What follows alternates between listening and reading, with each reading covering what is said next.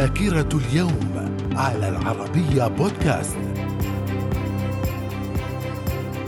أهلا بكم إلى ذاكرة اليوم الرابع عشر من مايو. ففي العام 1607 تأسست مستعمرة جيمس تاون وهي أول مستعمرة بريطانية ناجحة في أمريكا الشمالية. في العام 1941 القوة الجوية الألمانية تشن أعنف غارة جوية على العاصمة البريطانية لندن في الحرب العالمية الثانية. وفي العام 1945 الطيارون الانتحاريون اليابانيون يشنون هجوما مدمرا على حاملة الطائرات الأمريكية انتربرايز وذلك في الشهور الأخيرة من الحرب العالمية الثانية. ذاكرة اليوم. ومن ذاكرة الرابع عشر من مايو في العام 1948 قوة من المقاتلين العرب تتمكن من الاستيلاء على مستوطنة عطروت شمال القدس في بداية حرب فلسطين بين العرب والصهاينة وذلك قبل يوم واحد من الإعلان عن قيام دولة إسرائيل.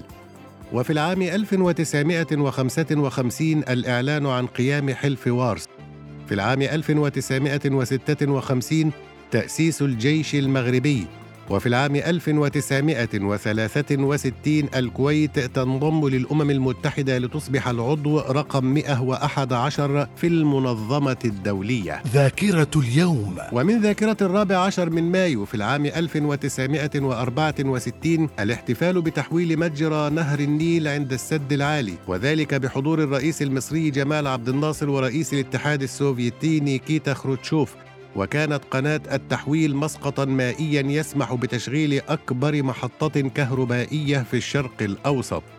في العام 1965 الصين تفجر قنبلتها الذرية الثانية في العام 2004 القوات الأمريكية تطلق سراح 250 من المعتقلين العراقيين من سجن أبو غريب بعد فضيحة إساءة معاملة السجناء. ذاكرة اليوم. وفي العام 2007 الحكومة اللبنانية تطالب مجلس الأمن الدولي بإقرار المحكمة الدولية بقضية اغتيال رفيق الحريري بعد تعذر إقرارها في مجلس النواب. وفي العام 2010 إثيوبيا وأوغندا ورواندا وتنزانيا يوقعون بالأحرف الأولى على اتفاقية إطارية لتقاسم مياه نهر النيل بعد مفاوضات استمرت عشر سنوات بينما رفضت مصر والسودان هذه الاتفاقية. ذاكرة اليوم. ومن مواليد الرابع عشر من مايو في العام 1923 عدنان الباججي السياسي العراقي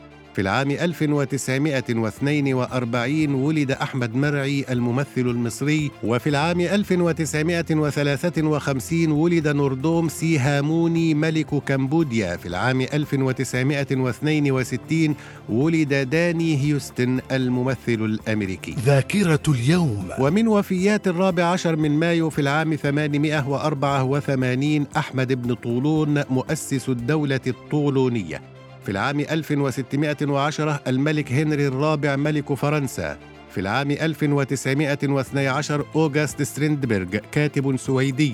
وفي العام 1936 إدموند اللنبي الجنرال البريطاني. وفي العام 1937 توفي مصطفى صادق الرافعي الكاتب والأديب المصري.